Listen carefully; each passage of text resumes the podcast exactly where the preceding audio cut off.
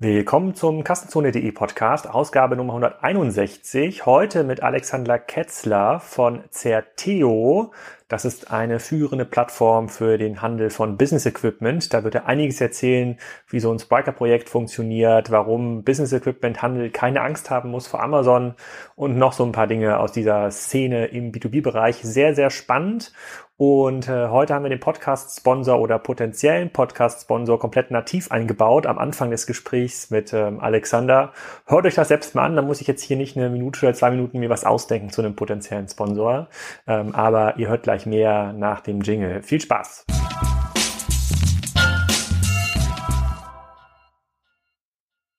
Herzlich willkommen zum Kassenzone.de Podcast. Heute zum Thema Business Equipment Handeln, auch online handeln auf cto.de mit Alex Ketzler als Stargast des Podcasts. Sag doch mal, wer du bist und was du machst. Äh, ich bin Alex Ketzler, ähm, bin Geschäftsführer bei der Certeo Business Equipment GmbH und die Certeo Business Equipment GmbH ist eine Tochtergesellschaft innerhalb des Taktkonzerns, äh, die sich mit der Marke Certeo in vier Ländern aktuell äh, mit dem Vertrieb von Business Equipment beschäftigt. Ja, bevor wir jetzt mal über den Markt des Business Equipments reden, was da eigentlich genau da, äh, dazugehört, äh, müssen wir hier noch ein bisschen Native Advertising machen. Äh, und zwar gibt es eine Sponsorenanfrage im Podcast von äh, Car2Go. Ich weiß noch nicht genau, über was wir sprechen sollen bei Car2Go, aber wir üben das hier schon mal so ein bisschen, damit die sich mal einhören können, wie das beim Podcast so läuft. Bist du Car2Go-Nutzer in Stuttgart? Ey, ich das jetzt nicht gekauft, ne? aber tatsächlich sind wir alle bei Zerteo Car2Go-Nutzer.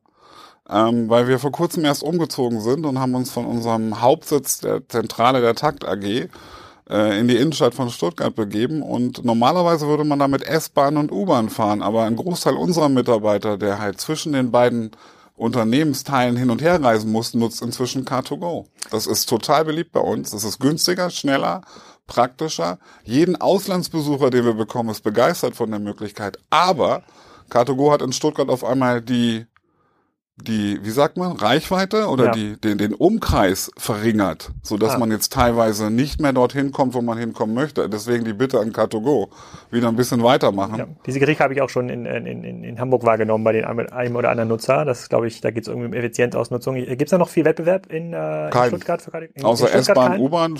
Aber es gibt keine anderen Carsharing-Anbieter? Wir haben noch keine wahrgenommen und das reicht ja dann eigentlich. Und habt ihr so einen Firmentarif dann? Also kauft ihr quasi über nee, CT oder einen nee, Firmentarif, nee, alles Firmentarif so ein? privat sozusagen. Privat, na, ich glaube, da gibt es bestimmt Lösungen. Ähm, ich, ich nutze das auch ganz gerne, wenn ich mal ähm, das brauche. Ansonsten bin ich ähm, doch schon regelmäßiger Bahn- und, äh, und äh, Taxifahrer. Aber ich glaube, in meinem Freundeskreis in Hamburg, die tatsächlich in Hamburg ähm, wohnen und die noch nicht mindestens zwei Kinder haben. Mhm.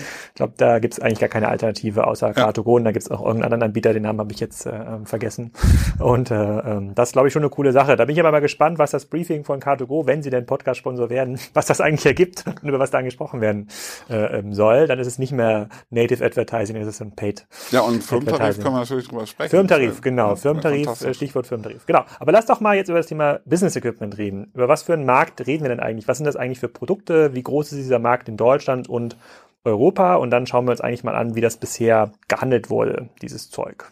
Business Equipment an sich sind äh, Schreibtische, Besprechungsraumstühle, Hubwagen, Regale, Reifenregale, also alles, was man eigentlich an, an ähm, haltbaren Gütern in einem Unternehmen braucht, äh, um sein Geschäft zu, zu betreiben. Ob das Handwerk ist, ob das äh, Dienstleistung ist, äh, spielt eigentlich keine Rolle. Und also alles, was wir hier gerade sehen, verkaufen wir auch. Was wir nicht tun, ist Papier, also diese C-Güter sozusagen verkaufen wir nicht. Das Verbrauchsmaterial ähm, und, genau, und verkauft ihr sowas wie Drucker, Drucker, Toner und sowas? Äh, und ne, wir haben ja eine Strategie, wie wir uns weiterentwickeln wollen. Wir können ja gleich noch über, was ist Business Equipment aus unserer Sicht, aus unserer Zerteo-Sicht eigentlich, ähm, aktuell noch nicht. Ne? Also alles, was mit Elektronika zu tun hat, noch nicht. Hm, okay, und, und wo ist dann, gibt es da nicht, wenn ich mir überlege, so was macht jetzt so ein Berner oder so ein Wirt, die auch den Handwerker zum Beispiel beliefern, die haben ja auch Regale im, im Angebot. Ist da ja. dann so die Schnittmenge? Also beim Werkzeug hört es bei euch im Grunde genommen auf? Werkzeug nicht mehr und es gibt eine, eine Überschneidung auf jeden Fall. Man kann aber ganz gut beobachten, dass alle, die sich mit dem Thema Business Equipment beschäftigen, auch Wirt und Co., schon gucken, dass sie halt ihre Sortimente erweitern, ne? also verbreitern und auch teilweise in, in äh, Gegenden vorstoßen, in denen wir aktuell aktiv sind.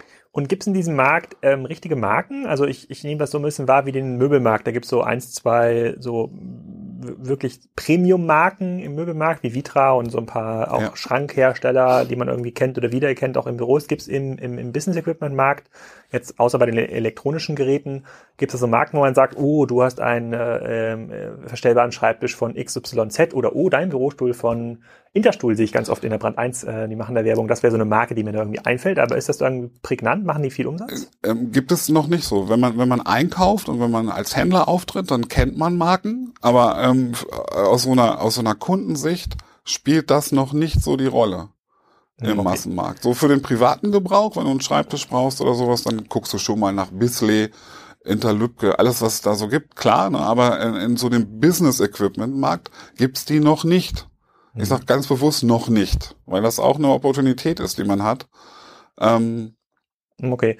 Also das ist, ja, das ist ja schon mal ein gutes Zeichen für Händler. Also wenn das sozusagen keine, wenn das noch nicht so starke Marken ähm, gibt, kann man ja durch die Sortimentierung wahrscheinlich auch durch ähm, sozusagen durch bestimmte Nummernkodierung wie Möbelhandel auch zumindest den Eindruck erzeugen, dass es den einen hochfahrbaren Schreibtisch oder Schränke nur bei euch gibt. Die gibt's dann, dann, dann entzieht man sich so ein bisschen der Vergleichbarkeit, was für einen Händler erstmal schon eine gute, eine gute, ähm, eine gute Nachricht ist. Ähm, aber ähm, über was für eine Marktgröße reden wir denn hier eigentlich? Ist schwierig, das jetzt in, ähm, in in Euro zu fassen in Deutschland, du weil kannst es auch das in, ist, du kannst es auch in Anzahl Schreibtischen fassen. Rechnen wir das um. ist halt sehr, sehr stark segmentiert, weil ähm, Business Equipment kauft man auch in Baumärkten ein, ne? kauft man äh, auch im stationären Handel, kauft man online ein und das Kataloggeschäft ist halt immens groß.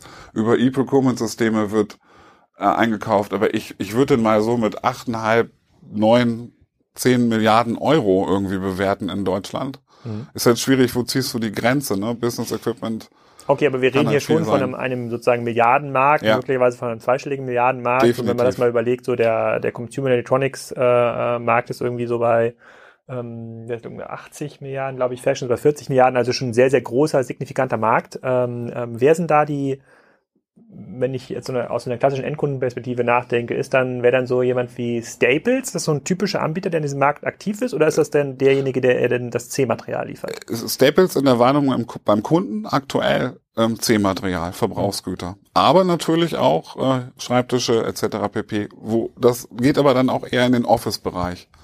So den, den klassischen ähm, Platzhirschen im B2B-Umfeld den gibt es aus einer Kundensicht noch nicht so. Okay, weil ich habe, ich wohne in der Nähe von Kiel und in Kiel gibt es eine Firma, die ist, glaube ich, Hugo Hamann. Ähm, und die habe ich auch mal so kennengelernt, als das äh, die für Offices auch versuchen, dort äh, Büromaterial zu stellen, das ein bisschen einzurichten. Die haben so ein Großkundengeschäft, da gibt es auch so einen kleinen Store, wo Endkunden dann irgendwie Faber-Castell-Stifte und sowas kaufen ja. können. Aber im Wesentlichen verdient ihr ihr Geschäft. Das heißt, das ist so ein bisschen wie im da gibt's jetzt noch nicht so wie im, im, im Bereich äh, äh Wirt, Berner, einen so einen großen, der irgendwie tatsächlich global oder zumindest national so eine große Reichweite hat, sondern da gibt's immer regional so einen kleinen Platzhirschen, äh, der die Beziehung zu den Offices pflegt. Ich würde sagen, wenn man jetzt in Deutschland guckt, gibt's natürlich mit der Marke Kaiser Kraft aus dem Takt-Konzern schon jemanden, der sehr marktbeherrschend ist, wenn es um den Versandhandel mit Business Equipment geht. Aber die größte Konkurrenz sitzt halt regional dann durchaus in solchen Unternehmen, wie du sie gerade beschrieben hast, ne? die halt dann aber auch nur eher regional vertreiben mhm. und nicht deutschlandweit oder sogar europaweit. Ähm, es ist sehr, sehr, sehr, ja, sehr segmentierter Markt an, an der Stelle. Und du hast gerade auch schon genannt, das Thema Katalog. Kann man das irgendwie trennen in die einzelnen Kanäle? Ich kenne es ja damals, äh, ich habe damals auch ganz viele Kataloge gesehen von Otto Office und dann ganz, ganz viele Anbieter oder Katalognamen, die ähm, da kannte ich die Katalogmarken gar nicht, die das dann mal in die Offices geschickt haben und gesagt, hier meistens war für Titelseite total günstiges Druckerpapier oder irgend so einen, mhm. irgend so einen Streichpreisangebot. Mhm. Ähm, und dann konnte man dann irgendwie Regale kaufen und tatsächlich Schreibtische, Stühle, alles, was man so im Büro, äh, im Büro hat. Ähm, wie hoch ist denn der Online-Anteil in diesem Markt?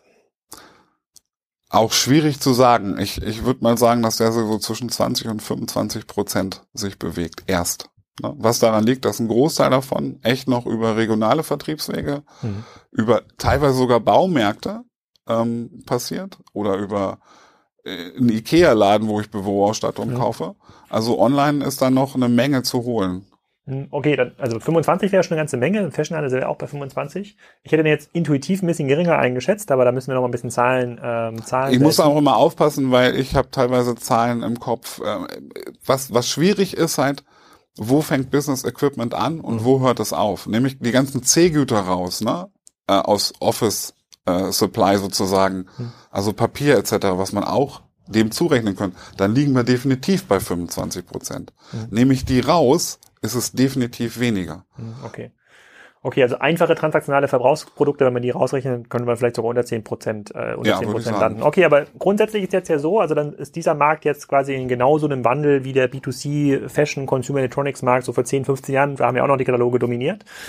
Und jetzt seid ihr mit CTO.de, das ja auch sozusagen mit der Brand, in der, in der ihr unterwegs seid, ähm, ähm, sehr aktiv. Erwartest du, dass man über den Online-Zugang in Zukunft deutlich effizienter Kunden erreichen kann und da auch über Skaleneffekte gut mitwachsen kann? Ja. Ähm, oder, oder was ist eigentlich dir, was ist so ein bisschen dieser, die, der USP-Gedanke, der hinter der Plattform wie CTO.de äh, steckt? Also wir wollen ja erst zu einer Plattform werden, mhm. ne? ähm, äh, aber es wird sich genau das, es wird genau das gleiche passieren wie in der Touristik in 90er Jahren, wie im B2C-Handel in den letzten zehn Jahren wird jetzt im B2B-Handel auch passieren. Es wird Plattformen geben müssen, auf denen, äh, geben werden, auf denen du Business Equipment kaufst und zwar in der ganzen Bandbreite.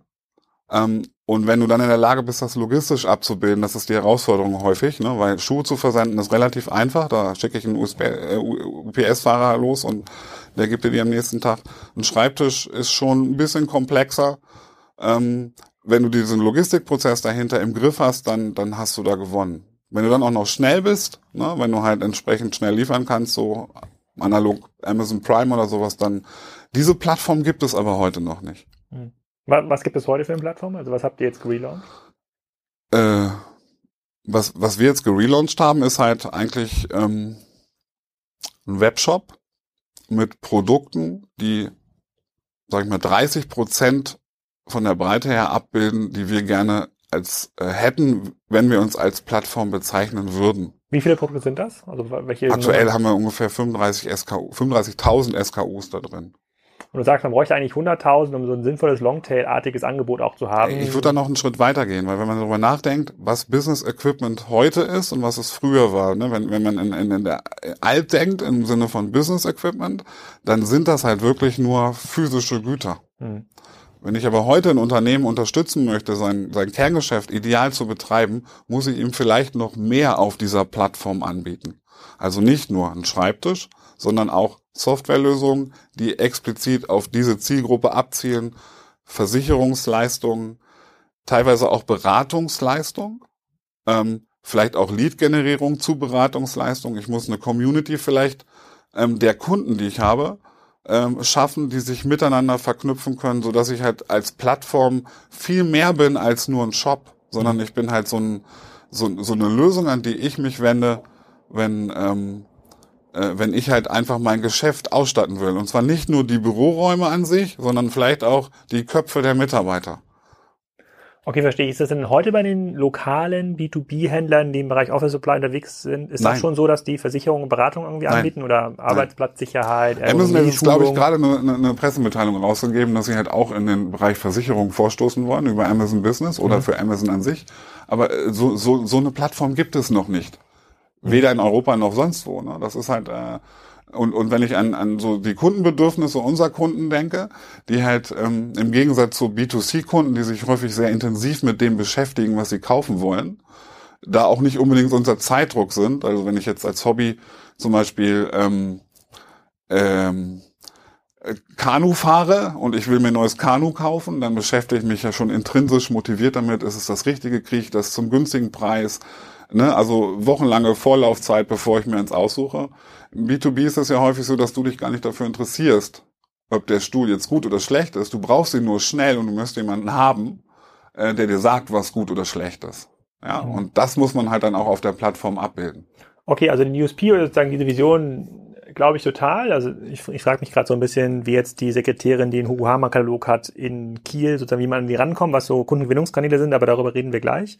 Ihr habt jetzt vor kurzer Zeit die Plattform, also ihr, ihr habt ja schon einen Shop gehabt, jetzt seid ihr einmal auf Spiker ähm, umgestiegen und ähm, seid damit auch schon seid damit auch schon live. Kannst du, ihr kommt ja klassischerweise auch aus der Konzernsicht, ähm, seid ihr eigentlich mit den großen Herstellern verbandelt, ja, so IBM, Microsoft, ähm, SAP und kauft, da, der Konzern kauft ja mal Lösungen so ein bisschen aus deren Baukasten. Jetzt habt ihr euch für Sophie Spiker entschieden. Kannst du mal ein bisschen herleiten, Wie ist da eigentlich der Entscheidungsprozess oder was ist so die, was ist so die Ratio, in so eine Technologie wie Spriker da zu investieren? Äh, also früher war es ja häufig so, dass ein Versandhandelsunternehmen einen Katalog gedruckt hat, darüber das Geschäft gemacht hat, dann ins Internet gegangen hat und gegangen ist und gesagt hat, ich brauche einen Webshop. Ja. Ja, und dann sind sie halt an die klassischen Anbieter von Webshops gegangen. Kennen wir Oxid, Magento oder halt die größeren Intershop, Hybris und haben sich einen Webshop gebaut, haben aber letztendlich überhaupt keine technische Ownership über dieses Produkt gehabt, über diesen Kanal. Witzigerweise ganz anders als über den Katalog, ne? wo sie komplett wissen, wie der gedruckt wird, was da erscheinen muss, wie man messen kann etc. pp. Haben sie das eher so als Zusatzleistung, Service genutzt. Wir haben begriffen, dass halt ähm, die Ownership über die Plattform insgesamt absolut wichtig ist, um schnell zu agieren, um auch ähm, in Richtung Kunde halt gewisse USPs schnell zu entwickeln und auch selber für sich zu behalten.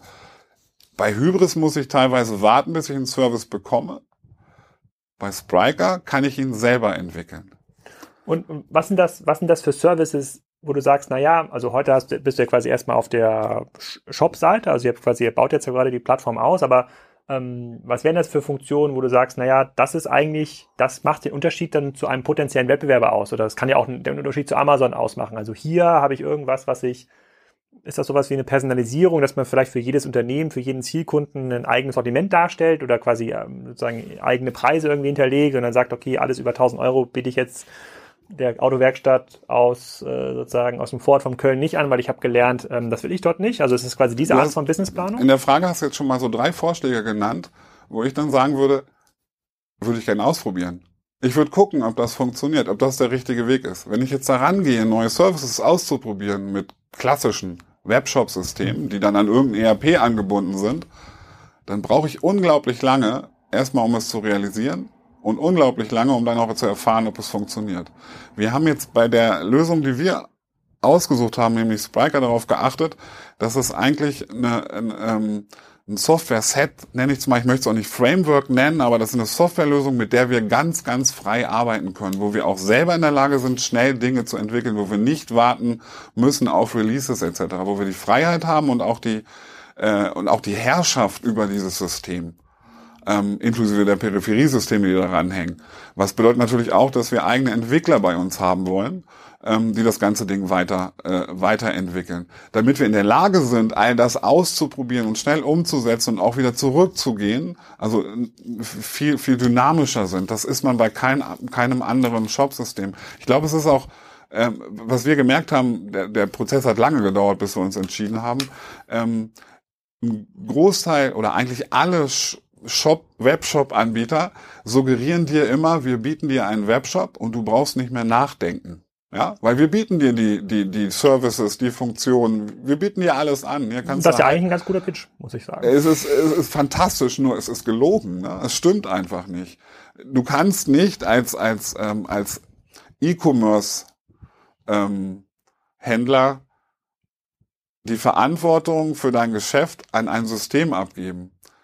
Und das ist bei Spriker ein bisschen anders. Ähm, Spriker sagt ganz klar, du musst selber denken, wie du es haben willst. Und wir, wir versetzen dich aber in die Lage, das zu tun. Ne? Und das, das ja, also das ist ja quasi auch, äh, ja, klar, das sagen wir auch, das sagen ja, sozusagen Boris sagt das ja auch äh, in, in, den, in den Gesprächen mit dem Kunden. Da wird ja uns ja immer wieder, naja, das aber, ich habe ja gar keine Leute, also ich habe, die Leute sagen nicht, ich habe keine Leute, die selber denken, sondern ich habe ja gar keine Produktmanager, ne? ich habe ja gar keine ähm, ähm, Entwickler, die es irgendwie können. Kannst du mal ein bisschen sagen, was dazu, also A, wie seid ihr heute aufgestellt, so personell? Also habt ihr irgendwie Leute dazu zu, zu geheiert? Macht ihr das irgendwie mit, mit einer Agentur? Wie ist das eigentlich auch in Stuttgart? Weil wir haben ja auch sehr viele Kunden mittlerweile im Stuttgart-Raum Stuttgart. Findet man eigentlich Leute eigentlich für mit, mit diesem Mindset und auch mit ähm, der Fähigkeit, mal solche Business-Anforderungen zu, ähm, zu definieren und dann mal auszuprobieren? Oder, ähm, ähm, oder muss man da eher nach Berlin gehen oder kann man vielleicht auch einen Vorort von Stuttgart gehen? Kannst du ein bisschen was dazu erzählen? Haben wir auch lange drüber nachgedacht. Ähm ich fange mal mit dem ersten Teil an. Teamaufbau. Ähm, das eine ist halt eine Software zu haben, dann braucht man halt auch Leute, die die Software beherrschen. Da sind wir natürlich damit gestartet, dass wir externe Leute geholt haben, Freelancer und auch mit einer Agentur zusammengearbeitet haben. Da aus meiner Sicht halt ähm, es essentiell für dieses Geschäftsmodell ist, die Plattform zu beherrschen, brauche ich auch ein eigenes Team und eigene Leute. Die suchen wir auch. Da haben wir uns in Stuttgart am Anfang auch schwer getan. Wir haben dann aber gemerkt, das liegt nicht daran, dass uns keiner kennt. Nein, das liegt hauptsächlich daran, dass uns keiner kennt. Das liegt ein bisschen auch daran, ähm, ähm, dass dass man Zerteo früher so ein bisschen auch mit Konzernstrukturen verbunden hat.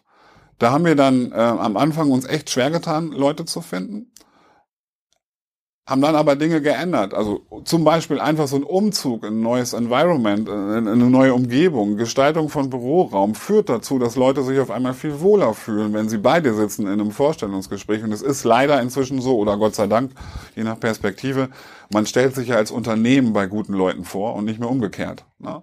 Und da muss man halt entsprechend sich positionieren, so ein bisschen auch Employee Branding betreiben, ähm, sehr, sehr klar sein, ähm, und da haben wir in den, gerade in den letzten drei, vier Monaten gemerkt, es ist auch in Stuttgart möglich, an einem interessanten Standort mit einer interessanten Aufgabe die richtigen Leute zu bekommen. Okay, und, und wo und findest du die? Also machst du ganz normale Leute, stellst du dann Stellenanzeigen für nur, Product Manager in Stellenportale? Nur ein? über Netzwerken. Also nur über Netzwerke, teilweise mit Agenturnetzwerke, teilweise über äh, Veranstaltungen ähm, wie diese B2B Commerce Days. Ähm, Kontakte. Findest du einen guten, hat der Freunde, hat der ein Netzwerk, spricht andere an, überzeugt die davon, dass ZT ein cooler Arbeitgeber ist. Also nur so. Über Stellenanzeigen kannst du es eigentlich vergessen. In den klassischen Kanälen macht es keinen Sinn.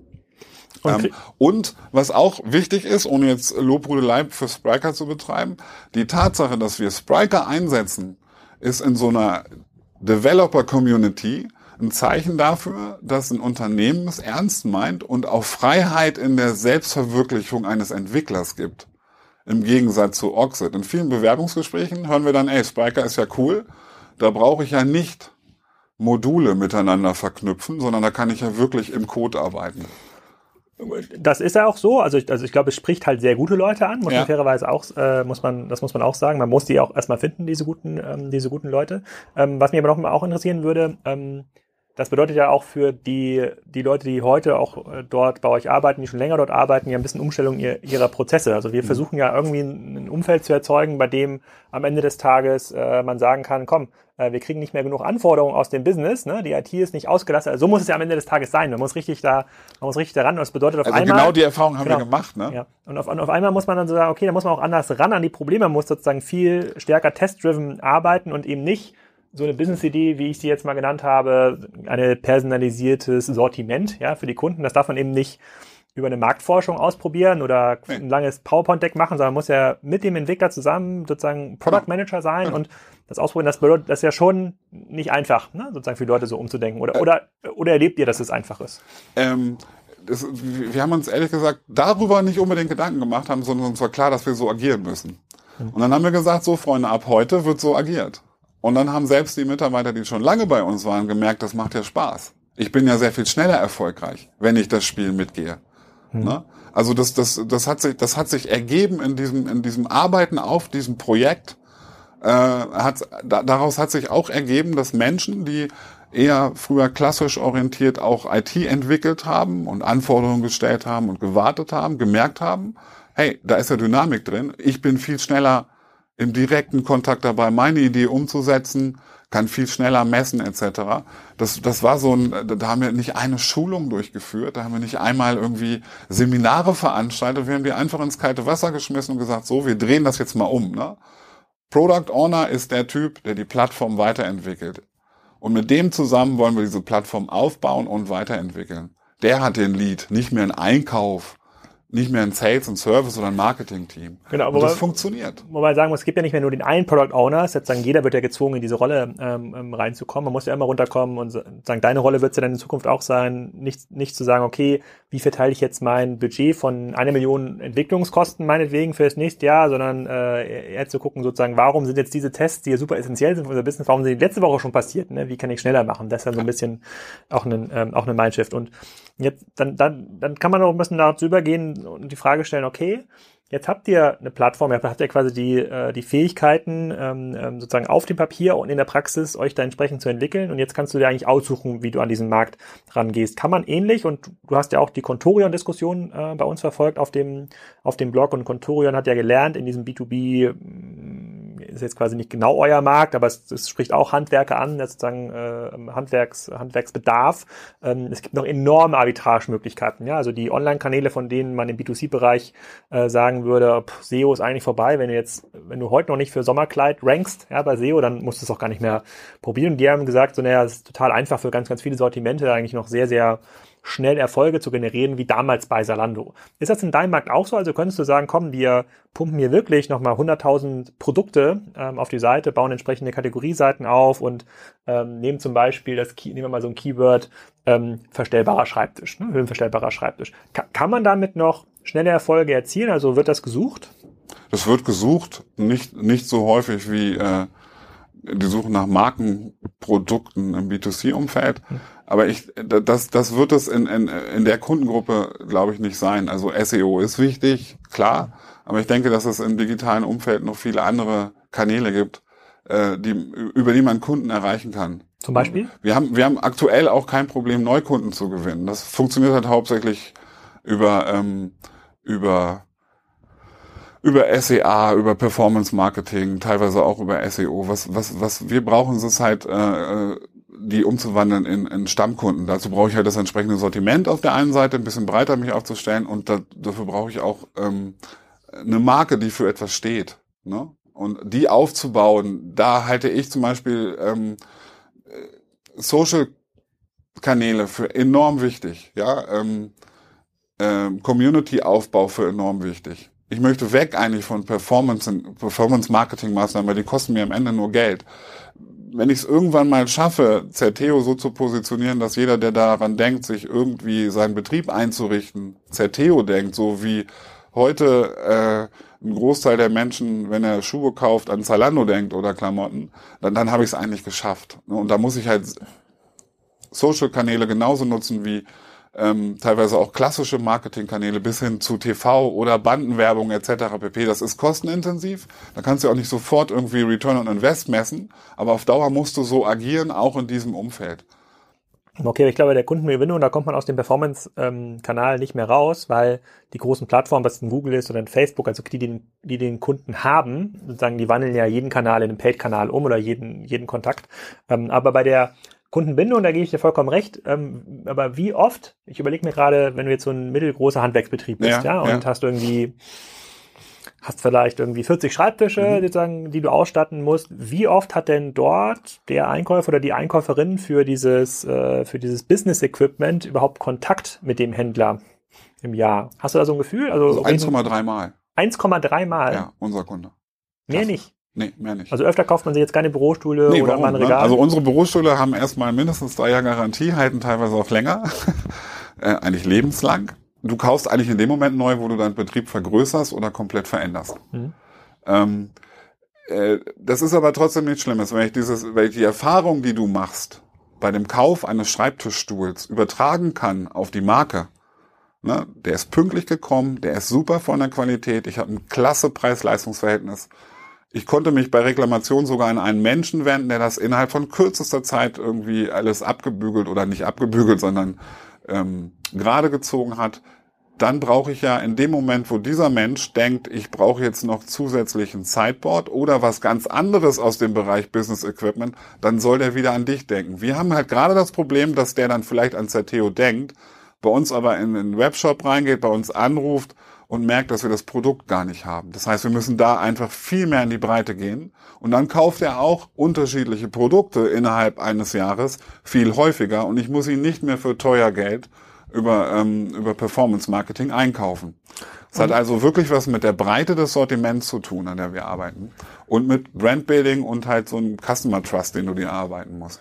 Und ähm, sind denn die Margen in eurem Bereich noch auskömmlich? Also im, im, im, im klassischen Fashion-Bereich, so wenn man dann so stationärer Händler ist, dann hat man ja zwischen äh, ja. zwei, drei Markup. Also das ist doch ja. so, ein, so eine, so eine Das ist ja das Spannende. Ist, nehmen wir mal, wir müssen jetzt, nehmen wir mal ein Produkt, was unverdächtig ist. Also so einen Bürostuhl, so ein hochwertiger Bürostuhl für 500 Euro. Ja, mhm. so, das würde ich sagen, da kriegt man ja schon was ordentliches dafür. Ne? Mhm. ja, ja, ja. Kriegst auch für 250 bei uns. Mit, mit einer hohen Lehne, aber ist da irgendwie im Consumer Electronics Bereich müssen jetzt die Händler rumschlagen ja mit irgendwie 5 bis 20 Prozent Marge und dann wird es ja schon total schwer, überhaupt profitabel den Kunden zu gewinnen. Wie ist das denn bei euch? Also muss jetzt nicht konkret, also Nee, es kann ja also- irgendein Bürostuhl sein, aber gehen wir, gehen wir, kann man davon ausgehen, dass da schon Das so macht ja 50 Prozent irgendwie drin sind? Das macht das Geschäft ja so spannend. Ah, okay. Das macht ja das Geschäft so spannend. Okay, also Marge ist noch genug vorhanden. Das ist ja schon mal eine Grundvoraussetzung. Und wenn du sagst, dass auch über die Sortimentsausweitung da Frequenz rausgeholt, raufgeholt werden auf den Plattformen, dann bist du ja schon mal erstmal in diesen Grundzutaten, die man braucht, um so ein Plattform-Business irgendwie profitabel aufzubauen und äh, zu betreiben. Ähm, da, das ist mir ja schon gar nicht schlecht. Was aber automatisch zu der Frage führt, hm, das sind ja auch Sachen, die könnte Amazon verkaufen. Ja. Damit wirst du ja sicherlich auch hin und wieder konfrontiert mit dieser Frage. Was Jeden sagst du Tag dann? fast irgendwie. Ähm, klar. Ähm, das stimmt auch. Natürlich kann Amazon das verkaufen. Ähm, aber das ist jetzt auch wieder so eine Kun äh, Kundentypus-Geschichte. Ne? Ähm, stell dir vor, du lässt hier eine Veranstaltung stattfinden und du sagst deiner Assistentin irgendwie, ich brauche da 20 Stühle, die müssen auch genau pünktlich zu der Veranstaltung da sein. Ähm, und einen Tag, du bestellst das bei Amazon, von mir aus auch über Prime, und es ist halt logistisch auch schwierig abzubilden. Die müssen hier aufgebaut werden, die müssen hier hochtransportiert werden in den dritten Stock. Und dann kommt es dazu, dass irgendwie einen Tag vor der Veranstaltung die Stühle nicht da sind. Trotz Prime, trotz exzellenten On-Site-Service. Dann guckst du deine Assistentin an und fragst, wo sollen die denn jetzt sitzen? Bei uns rufst du dann Carlo Colucci, unseren Sales- und Service-Mitarbeiter an und der regelt das für dich. Und zwar, und wenn es auf unsere Kosten geht. Diese Möglichkeit hast du bei Amazon nicht. Der zweite Punkt, den ich da bringe. Okay, warte mal, lass mich mal ganz kurz dieses Argument äh, einmal kurz verdauen. Du sagst also im, äh, für die Sachen, die nicht rein transaktional sind, also wenn ich Ja. jetzt hier schon 100 Mal den, den Schreibtisch bestellt habe, den höhenverstellbaren Schreibtisch, äh, bei Amazon würde ich ja sagen, okay, dann kann ich jetzt auch das 101. Mal irgendwie warten. Du sagst aber für alles, also A, wenn du sagst, dass die Margen so hoch sind, ist wahrscheinlich ja der B2B Business Equipment Einkauf nicht so super preissensitiv. Also schon in, in Summe sozusagen schaut er schon, dass die Schreibtische statt 2000 ähm, Euro vielleicht eher 1000 Euro kosten, aber die vergleichen dann nicht auf den letzten Euro und denen geht es auch darum, dass sie eine ordentliche Rechnung bekommen, dass sie vielleicht sozusagen Sachen an verschiedene Ja. Standorte splitten können und sagen, komm, ich habe ja 100 Stühle, aber eine 20 müssen nach Gütersloh, 20 müssen nach Bielefeld, äh, 40 müssen nach Hamburg.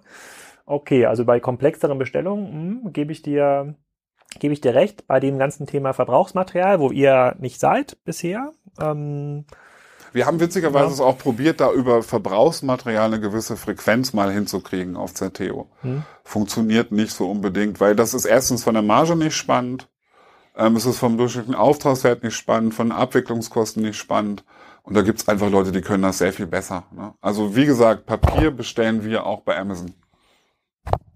okay, das okay, da- das liegt dann daran, daran, dass da der der Preiswettbewerb schon so hoch ist. Der ist so hoch, der das Also, können andere besser. Ich bestelle auch Papier bei Amazon. Ich überlege gerade, ich, wenn ich mich an die Kataloge erinnere, die immer so durch die Büros geflogen sind, die wahrscheinlich hier auch im Büro sind, dann steht ist meistens auf der äh, auf der auf dem Deckblatt des Kataloges ist Ja, immer so das ein Streichpreisangebot Das sind, die Papier. Ne? das, sind- das sind dann die, die Kataloge und die Broschüren von Office Aktiv, äh, Office Depot, von Staples und solche Geschichten. Sowas würden wir nicht machen.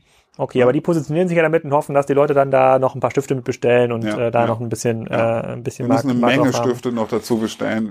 Wir haben da so einen Einblick, um, um das profitabel zu machen. Das ist Okay, also Kundengewinnung über SEO, SEA geht noch. Also, und das ist ja auch ein Markt, der gerade sich Richtung Online dreht. Das ist vielversprechend. Margen sind da. Kundenbindung, sagst du, entsteht über den äh, Longtail und hoffentlich über weitere ähm, Zusatzservices. Wir, wir haben ja bei Spiker auch immer ein bisschen die Vision, oder hoffen, dass auch das äh, sozusagen Kunden gut annehmen, dass am Ende des Tages der Webshop nur noch eine, eine Backup-Variante, eine Backup-Variante ist. So, jetzt kann man sowas sich naives ausdenken, wie äh, äh, ich habe irgendwie den Dash-Button bei der Sekretärin, die kann dann irgendwie neue Bürostühle äh, bestellen. Das glaube ich jetzt nicht, dass das äh, der Fall ist. Aber Es gibt ist- es, kann man, kann man diese Device-Denke auch in Ja. eurem Bereich irgendwie machen? unbedingt. Also wenn wir heute, also ich ich mach's mal jetzt so, die, die nächstliegenden Schritte für uns ist, ähm, unser Sales- und Service-Team äh, in, in vier Ländern aktuell sozusagen sieht das gleiche wie der Kunde, nur ein bisschen mehr. Also da machen wir keine Trennung mehr. Ne? Ähm, Sales und Service sieht das gleiche, hat so ein paar Funktionen mehr drin für Beratungsgespräche etc. pp. Ähm, wir denken auch darüber nach, dass wir mal stationär irgendwie agieren. Ob das ein Pop-up-Shop ist, den wir mal ausprobieren, oder halt irgendwelche Showrooms in, in, in, in, in, in großen Zentren, Hamburg, Ruhrgebiet etc., wo Leute dann auch mit, mit, mit einem ähm, äh, mit einem Tablet rumlaufen, das auf Basis von Spriker sozusagen passiert. Jetzt gehst du einen Schritt weiter und stellst dir der ähm, wie heißt das Ding hier noch von Amazon? Echo? Äh, nee, nee, Alice, äh, Alexa, ne, Alexa, ja. stellst Alexa dahin und sagst, Alexa, ich brauche noch einen Schreibtisch. Dann wird's kompliziert, ne? Weil dann musst du eigentlich, um den richtigen zu finden, sagen, der muss so hoch, so breit, so tief, höhenverstellbar oder nicht sein. Das wird noch mal, das wird noch mal ein bisschen dauern, aber am Ende ähm, auch am Ende ist auch das möglich. Und dann naja, nee, aber bei dem, also ich habe ja so ein äh, äh, das Echo-Gerät zu Hause und wenn ich jetzt sagen würde, Alexa, stell den Schreibtisch 10 cm höher, das kann ich mir schon vorstellen das, als, ja, als Befehl. Ja. ja? Das, das ist aber dann auch wieder spannend, wenn du dir die Produkte anguckst. Wir haben vorhin über Marken gesprochen, wenn, wenn du Produkte anguckst, ähm, äh, sowas, es gibt nur wenige Marken, haben wir darüber gesprochen. Es gibt von Händlern so ein paar Eigenmarken. Kaiser Kraft hat so Office aktiv oder ähm, Eurokraft als Marke ähm, da, da ist noch eine Menge Bewegung drin. Ne? Wir sprechen da teilweise auch, ich weiß nicht, ob der Begriff korrekt ist, aber von Reverse Engineering. Wir, wir holen uns Produkte, die teuer sind, ähm, gerade so Workspace, Telefoninseln gedämmt, dreieinhalbtausend Euro, die bestellen wir uns, die wollen wir auch verkaufen und dann überlegen wir aber auch, wie kann ich die eigentlich günstiger woanders produzieren, weil am Ende ist es ein Holzgerüst, äh, eine Bespannung und Schaumstoff. Das kann ich auch dann irgendwie als Eigenmarke für einen Tausender produzieren und die Marge ist immer noch groß. Also da ist auch noch ganz viel Bewegung in dem Thema Büroausstattung, Betriebsausstattung, Eigenmarke, sich dort zu positionieren. Es gibt es in eurem Bereich auch so eine Messe in China, auf die ihr einmal im Jahr müsst, um zu gucken, was gibt es im Bereich Business Equipment für neue Innovationen oder funktioniert das anders? Euer nee, es funktioniert aktuell immer noch genauso, wobei du halt auch ganz viel, das ist, merken wir bei Zerteo gerade, ich weiß nicht warum, wir kriegen ganz viel anfragen, ob wir nicht als Vertriebspartner gerade für neue Office-Konzepte ähm, äh, äh, zur Verfügung stehen wollen. Und dann, dann der erste Blick ist immer klar, wollen wir ausprobieren. Office-Konzepte heißt also nicht, ihr sollt, ihr sollt nicht Büros verkaufen, sondern ihr sollt äh, ähm, Ach so, genau. Material. Äh, man, man den total verrückten, äh, selbst äh, gestaltbaren, ähm, höhenverstellbaren Schreibtisch. Ja. Ja. Und dann, dann das, das habe ich mir schon immer gewünscht. Nee, ja, du darfst nie immer nur von dir ausgehen. Du musst halt auch dann teilweise von Menschen ausgehen, die vielleicht da dann auch ein Statussymbol draus machen. Wir haben das vorhin gehabt, das gibt's momentan nicht, aber manchmal ist es ja auch schon ganz schön, wenn du dann einen eigenen rosa eingefärbten Schreibtisch hast. Äh, egal, wir kriegen viele Anfragen von Leuten, die da entsprechende Produktideen haben und auch von Herstellern, die sagen, wollen wir da nicht mehr was ausprobieren. Ähm, und das werden wir auch tun. Statussymbole bei Schreibtischen, das ist ja normal. Ich glaube, bei Auto war das so, und deshalb viele, viele große Unternehmen ist das ja so, der normale Mitarbeiter hat einen normalen viertigen Schreibtisch und dann der, ähm, der Abteilungsleiter, der hat so eine halbrunde, ja, halbrunde ja, Erweiterung. So eine Anbauplatte noch. So genau, und dann der Abteilungsleiter vielleicht sozusagen zwei von diesen Anbauplatten für mhm. größere Besprechungen. Insofern das schon Status ähm, sowohl klar, wenn ich mir das jetzt irgendwie noch ein bisschen farblich äh, ähm, gestalten kann, dann ist das, glaube ich, ganz cool. Glaube ich, aus einer, aus einer Corporate-Sicht wäre das ganz cool. Also ich würde sagen, einen Spriker-Schreibtisch, ja, irgendwie so grau-orange, so das wäre vielleicht ganz witzig. Ob ich jetzt jeden einzelnen Mitarbeiter das äh, machen lassen würde, das wäre, glaube ich, ein bisschen schräg, aber. Bei uns klar. sind schon Unternehmen Größenordnung 200 Mitarbeiter sind auf uns zugekommen und gesagt, eigentlich möchten wir unsere Büros, Räume mit neuen Möbeln ausstatten. Wir wollen das aber jedem Mitarbeiter selber überlassen. Aus einer gewissen äh, Range von möglichen Varianten, sich einen ja. auszuwählen. Das wirkt dann zwar total ja. durcheinander, aber jeder kann sagen, den habe ich mir ausgesucht. Ja. Schwarz und weiß. oder halt rosa oder sowas. Ne? Okay. Hm, okay, verstehe ich. Also da ist, da ist eine ganze Menge Uplift. Ähm, und, aber ich möchte auch nochmal, noch mal, ja. weil du Amazon vorhin sagtest, ähm, ähm, unser Kunde tickt halt anders. Ne? Äh, der, das ist nicht nur Zeit und das ist nicht nur Kontaktmöglichkeit zum Händler, der mir versprochen hat, das kommt pünktlich. Das gilt insbesondere auch für Beratung. Wenn du dir selbst bei Amazon Produktbeschreibungen heutzutage anguckst, es fehlen immer Informationen, die dir die Sicherheit geben, das Richtige ausgesucht zu haben. Das sind ellenlange Texte, Tabellen, das sind ähm, 7 mal 7 mal 500 Millimeter Angaben, ähm, die verwirren erstmal. Und ich habe noch niemanden kennengelernt in einem Unternehmen, der wirklich Lust hat, das alles durchzulesen und anfangen zu messen und zu überlegen. Deswegen ist äh, für uns auch diese Beratungsleistung am Telefon enorm wichtig. Ne? Die Leute, die bei uns im Sales und Service arbeiten, die kennen sich mit den Produkten aus. Und da gibt es teilweise echte Dankbarkeit von einer Sekretärin, die sagt, hey, wollte ich mich nicht mit beschäftigen? Brauchte ich mich nicht mit beschäftigen? Und dann ist das Ding auch noch richtig toll, als es gekommen ist. Darüber findet Brandbuilding statt. Mm, ja, glaube ich, äh, glaube ich total. Ich überlege gerade, ich habe ich hab ja meinen höhenverstellbaren Schreibtisch auch bei euch ähm, bestellt. Würde ich den bei Amazon bestellen? Nee, also A, es ist total schwer, dort die Sachen zu finden, weil die Staff kriegen das sozusagen in den Produktdaten irgendwie nicht mehr so richtig hin. Und ich bestelle nichts bei Amazon, was keine Produktbewertung hat. Und das sind halt solche mhm. Produkte, Investitionsgüter, also vielleicht mal für 1000 Euro oder 700 Euro wenn da keine Produktbewertung steht und irgendein Händler, keine Ahnung, ähm, sozusagen Office25.com, äh, der es dann irgendwie als Lieferant da steht, hm, das ist sozusagen für mich nicht, ähm, das ist für mich so ein bisschen schwierig. Ähm, da würde ich jetzt auch sozusagen zu euch. Äh, zu wir, euch wir, sind, wir sind ja selber auch bei Amazon präsent, ne? Wir mhm. verkaufen ja auch über Amazon. Ähm, die sind auch ganz gut im Akquirieren von Partnern, wo sie wissen, die können das vielleicht besser, als wir das selber könnten. Ähm, was wir merken ist. Ja, Lennart, Lennart, Lennart hat ja auf dem DCD B2B letzte Woche gesagt, egal wen Amazon äh, ähm, anruft, äh, im Gespräch heißt es immer, Sie sind für uns auf jeden wichtig, Fall in der genau, Kategorie genau, in den absolut, Top 3. Genau, absolut, absolut richtig. Auch wenn 100 Partner angerufen ähm, werden. Das, das, ja, ich muss auch immer schmunzeln, hast du recht. Ähm, auf der anderen Seite ist es so, wir merken halt, ähm, Kunden, die uns bei Amazon finden, bei uns einmal bestellt haben, obwohl wir die ja nicht äh, bewerben dürfen etc., auch keine Daten haben, außer den Lieferantendaten, das machen wir auch nicht, äh, haben wir über unsere BI-Systeme herausgefunden, dass äh, 20 Prozent beim nächsten Mal direkt zu uns kommen. Also ist dann auch eher so ein, so ein Brand-Building-Kanal an der Stelle. Weil, weil sie schon begreifen, der Service dahinter, der kommt von Zerteo und nicht von Amazon. Hm. Dann mache ich es doch lieber direkt. Und diese, ähm, ich würde mal ganz kurz auf das Sortiment zurückkommen, also ob es jetzt Schreibtische sind oder ähm, Sackkarren, oder, Regale, Sa Sackkarren. Ähm, wie lange sind denn so Orderzyklen? Also ist das wie im, im, im Gartenmöbelbereich, wo man, wo sich jetzt der Gartenmöbelhändler eigentlich heute schon entscheiden muss, was er übernächstes Jahr im Sommer in, in seinem Laden hat, oder könnt ihr relativ schnell aus, äh, aus Asien sourcen? Ähm, das, das liegt halt, ähm, wir sind von der Logistik so aufgestellt, dass wir 80 Prozent der Sachen, die wir verkaufen, innerhalb von ein bis zwei Tagen bei Möbeln wegen des äh, ähm, ja, wegen der Versanddienstleister, da wird nämlich eine Möbelspedition mit beauftragt und nicht UPS oder irgendjemand anders. Die haben noch ein bisschen andere Zyklen, haben wir so drei bis fünf Tage eigentlich ist das Zeug beim Kunden. Okay, und ihr müsst, ihr müsst jetzt auch kein riesiges Lager pflegen, wenn ihr 80 Prozent. Nee, wir haben, das ist ein Vorteil von uns, ähm, äh, der, der sich auswirkt. Zum einen, wir können relativ schnell ins europäische Ausland expandieren, weil unsere Muttergesellschaft diese Versand ins europäische Ausland, und zwar ein komplett europäisches Ausland, kom total toll beherrscht. Und wir nutzen halt momentan nicht ein eigenes Lager, sondern wir haben halt bei der Mutter ein großes Lager, wo halt 80 Prozent von dem, was wir verkaufen, ist vorrätig ist. Ne? Und das ist halt echt ein echter Vorteil. An okay, aber das wird ja, wenn ihr quasi in euer, euer Sortiment nochmal massiv aufbaut im Plattformgeschäft, wird sich das ja so ein bisschen drehen, diese sofortige Verfügbarkeit aus dem Lager. Da, da sofortige und schnelle Verfügbarkeit schon wichtig ist, würden wir halt gucken, dass die Produkte, die auch entsprechend nachgefragt werden, auch bei uns aufs Lager genommen werden ganz normal. Das ist, ist ein Vorteil. Ja. Seid ihr in mehreren Ländern aktiv? Aktuell Schweiz, Frankreich, Österreich und Deutschland. Und Schweiz ist da schon bemerkenswert, weil in der Schweiz äh, läuft das Geschäft super. Margen sind noch höher. Die sind noch sehr viel stärker darauf fokussiert, pünktlich, verlässlich und sicher Qualität geliefert zu kommen. Und da gibt es kaum eine Preisdiskussion. Amazon ist nicht in der Schweiz aktiv.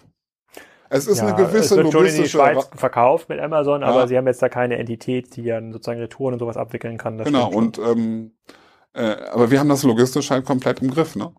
Ähm, auch Verzollung etc., solche Geschichten, das funktioniert. Und das haben wir alles von unserer Muttergesellschaft, die das halt perfekt beherrscht, übernehmen können. Hm, ist das ein Geschäft, äh, wenn man da entsprechende Skaleneffekte und so eine Plattform hat, was man dann relativ schnell auch auf andere Länder ja. in Europa ausweiten kann? Absolut. Man sagt, komm, wir gehen jetzt nach Polen, nach Schweden. Zerteo ist ja als Begriff relativ gut internationalisierbar. Das heißt ja zum Glück, ihr seid, er, heißt jetzt ja nicht, er heißt jetzt ja nicht büromöbel24.de, ja, ja, schwieriges, schwieriges Brand in, äh, in, in Wenn man in den auf Chinesisch richtig ausspricht, heißt es so viel wie schön und reich. Wenn man ihn falsch ausspricht, heißt es das Gegenteil. Aber ähm, nee, der ist sehr schön internationalisierbar und kommt ja auch aus von, von Cito, lateinisch, äh, schnell und, und Certus sicher gewiss.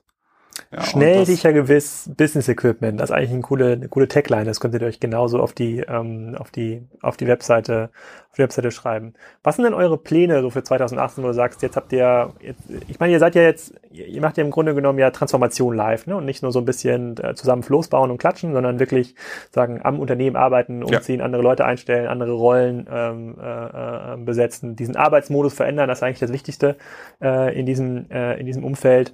Ähm, wenn du jetzt auf 2018 guckst, das haben wir ja bald, was sind so die Dinge, bei denen du sagst, boah, hier, hier freue ich mich richtig drauf? Äh, zum einen halt auf die Sortimentserweiterung. Viel breiteres Sortiment. Auch mit hin äh, zu, zu ja, immateriellen Gütern, ne? Versicherung, Software. Aber auch was, was die materiellen Güter angeht, da eine echte Verbreitung hinzukriegen, um eine Frequenz zu erhöhen, Eigenmarken aufzubauen, spannende Produkte aufzubauen, die es so im Markt noch nicht gibt, zu einem Superpreis ähm, dann freue ich mich ganz besonders darauf, dass wir dann spätestens Mitte nächsten Jahres so eine richtige, schöne, innovative E-Commerce-Plattform haben, ähm, die wir komplett selbst beherrschen und halt auch ganz schnell Dinge ausprobieren können. Wie viele Entwickler arbeiten schon bei euch auf eurer Payroll? Auf unserer Payroll arbeiten momentan äh, drei. Lead, zwei Lead und ein Senior, ein Junior. Aber okay. die haben wir alle innerhalb der letzten drei Monate erst sozusagen eingestellt, die laufen jetzt, müssen noch durch einen echten Schulungsprozess laufen. Ne? Mhm. Ähm, ähm, es arbeiten sehr viel mehr gerade noch über Agenturen für uns, aber Mitte nächsten Jahres wollen wir das Team komplett aufgebaut haben. Dann gehe ich mal so von, wir sind ja auch schwäbisch und vorsichtig mal so von acht Leuten aus. Jetzt mhm. hast du mich unterbrochen. Auf was ich mich auch freue, ist Internationalisierung. Weil wenn diese Plattform steht, ist sie per se so skalierbar ins europäische Ausland und wir sind da ganz gut vorbereitet dass wir uns mal äh, so ein paar spannende Länder noch vornehmen werden. Ähm, ja, das sind so die drei, drei Punkte. Die ist es denn, sind, sind die Ausland, äh, sozusagen die Auslandsmärkte ähnlich strukturiert wie der deutsche Markt? Also gibt es auch in Frankreich jetzt nicht den einen globalen äh, Business Equipment Supplier, der dort den ganzen Markt beherrscht? Also Gibt's, ist es überall fragmentiert? Ist überall fragmentiert. Ist echt wirklich überall fragmentiert. Okay. Es gibt immer in den Ländern die, die Unternehmen, die sagen, wir sind die Größten in dem Land. Das stimmt auch, unbenommen. Ähm, aber man kann ja der Größte sein und trotzdem nur einen ganz kleinen Teil des Gesamtmarktes bedienen. Ne? Das ist ja, muss man ja immer so sehen. Ähm, aber das ist überall fragmentiert. Und es gibt auf der anderen Seite aber auch schon äh, Unterschiede, also äh, in den einzelnen Ländern, die wir mit der Plattform aber auch ganz gut bedienen können äh, hinsichtlich, wie kriegen wir die Kunden. Frankreich ist so ein, so ein Markt, wo so Plattformen, wo ich eigentlich nur Leads generiere. Ne? Da sage ich, äh, bei, ähm, äh, da suchen die Menschen im Internet, kommen auf eine Plattform, wo eigentlich nur steht, den Schreibtisch, die Sackkarre kannst du bei Zerteo kaufen, kommen auf Zerteo dann und kaufen dort ein. Also nicht das Modell, wie Amazon zum Beispiel, hier ist der, äh, hier ist der Preis, bestell direkt. Diese Plattformen sind in Frankreich viel erfolgreicher als bei uns zum Beispiel. Wie heißt das nochmal? Wer findet was? Nee, wo finde ich was? Wie heißt das hier in Deutschland? Gelbe Seiten. Äh, wer weißt, kennt wen ist dieses, ja, ich weiß, was du meinst. Nee, wer kennt wen ist ja dieses äh, Social Network, aber ich, äh, ähm, wer liefert was heißt es? Wer liefert was, genau. Ne? Ja. Ne? Das funktioniert ja in Deutschland für uns zum Beispiel überhaupt gar nicht, was ich auch verstehe. Ne? Da mhm. fehlen viele Informationen, die mich zu einer Entscheidung bringen. In Frankreich läuft das. Okay, dann, dann nenne ich noch mal eine, dann nenne ich noch mal eine ähm, äh, strategische Frage und zwar in der Katalogzeit gab es ja auch äh, mit Quelle Neckermann Otto zwei B2C-Kataloganbieter, die über Skaleneffekte eigentlich eine entsprechende Dominanz eigentlich in ihrer Zielgruppe erreicht haben. Man sagen, okay, die waren wirklich national aufgestellt, teilweise auch international. Und die, äh, der Business Equipment Bereich, der ist ja auch, der war ja schon in der Katalogzeit sehr aktiv und es gab ja auch sowas wie Otto Office. Warum hat es quasi von diesen Kataloganbietern keiner geschafft, so ein wirklich dominantes Brand aufzubauen und sich im Büro durchzusetzen. Gibt's, hast du dafür eine Erklärung oder? Ich glaube, es liegt daran, weil, weil niemand im B2B-Bereich an die Macht der Marke geglaubt hat. An die weißt Macht du? der Handelsmarke? Genau. Da hat niemand dran geglaubt. Das war nicht wichtig. Und dann hießen die Dinge immer sowas wie sozusagen Discount direkt genau. oder ähm, Weil das Produkt dahinter Office das Now. Wichtige war und nicht mhm. irgendwie ähm, und nicht nicht die Brand. Und dann war es ein reiner reiner Preis-Mengen-Wettbewerb genau. und wo genau. man das bestellt hat, genau. war eigentlich am Ende genau. des Tages egal. Also okay. Handelsmarke, Brand im B2, B2B-Bereich wurde nicht als relevant wahrgenommen. Es liegt nur daran, also die Erfahrung haben wir selber auch gemacht. Ne? Es ist auch für uns äh, so ein Wechsel hin von die Leute kaufen nicht bei Zerteo äh, weil Certeo bestimmte ein bestimmtes Image hat oder irgendein bestimmte Versprechen hält, also eine Marke ist, sondern die kaufen das, die Sackkarre da, weil sie die da schnell und zu einem guten Preis kriegen. Und das, das ändert sich gerade. Hm. Also das, das ich kann aus eigener Erfahrung bestätigen, dass es gibt die besten verstellbaren Schreibtische äh, bei euch. Das muss man einfach ganz neutral auch mal hier sagen. Freut mich. die man Ja. noch nicht mit Car2Go transportieren kann, aber äh, dafür habt ihr den, dafür habt ihr den Lieferzwürfel. Ja, auf jeden Fall spannend. Also ich, ich, ich ähm, äh, wir haben das ja in dem Kongress letzte Woche in Stuttgart, auf letzte Woche in Stuttgart ja auch festgestellt, dass wirklich so eine Aufbruchstimmung in diesem Markt, so ein äh, extreme Potenzial. Es gibt viele Parallelen zu dem Aufbruch eigentlich so Mitte der 2000er, vielen E-Commerce äh, ähm, Plattformen. Da kann man, glaube ich, vieles übernehmen und lernen. Das ist ganz cool. So, das glaube, dass ihr habt, müsst quasi dann eigene Dinge neu interpretieren und neu lernen in dieser B2B-Innovation, also weil die Kunden noch so ein bisschen anders ticken, weil die Kanäle sich mittlerweile verändert haben, weil auch SEO sehr wahrscheinlich teuer wird in den, ähm, in den nächsten Jahren. Aber es klingt und wirkt auf jeden Fall sehr vielversprechend, was ihr da habt. Und ich finde es auch cool, wie das quasi mit der Taktgruppe integriert und geleveraged ist am Ende des Tages, dass man da mit dem Sortiment auch startet. So ist ja auch ähm, About You ähm, ganz am Anfang sozusagen in das Sortiment eigentlich reingekommen über die Otto-Sortimente um sich dann äh, über die Zeit so ein bisschen zu emanzipieren. Scheint eine vielversprechende Strategie zu sein. Ähm, suchst du noch viele Leute, dann könnte hättest Ja, du jetzt nochmal ja, die, klar, hättest also, jetzt nochmal, hättest wenn- du jetzt nochmal die Gelegenheit, Ja, deine ähm, offenen Stellen einfach mal zu promoten. Also wir, wir suchen halt Developer, die Bock haben, Geschäftsmodell mitzuentwickeln und nicht nur irgendwie nur In Stuttgart. zu programmieren. In Stuttgart, aber Stuttgart hat auch viele Vorteile. Ähm, ein Flughafen, äh, einen tollen Hauptbahnhof demnächst ähm, und äh, wir haben echt ein enorm tolles Bürogebäude, wo es ganz viel Spaß macht. Ja, das haben wir schon im arbeiten. Vorfeld geklärt. Wir sitzen ja auch hier in Hamburg in der Schokoladenfabrik. Ihr sitzt jetzt auch in der Ja, Schokoladenfabrik. genau. in- Ich glaube, das ist zwingende Voraussetzung für ein erfolgreiches E-Commerce-Modell, dass man sich in die Räumlichkeiten einer ehemaligen Schokoladenfabrik irgendwie einmietet. Das haben wir gemacht, das hat Spiker in Hamburg gemacht. Ich weiß, im Sprengel äh, in Hannover, Sprengel Schokolade ist auch noch Büroraum frei, also ähm, scheint zu funktionieren. Also, und, und außer Ent Entwickler suchst du noch andere Leute? Äh, Category Manager, Einkäufer. Ah, Einkäufer, falsch formuliert irgendwie. Wir suchen Leute, die Lust haben, mit uns zusammen Sortiment zu entwickeln, weiterzuentwickeln, Eigenmarken zu entwickeln, Kontakte zu knüpfen.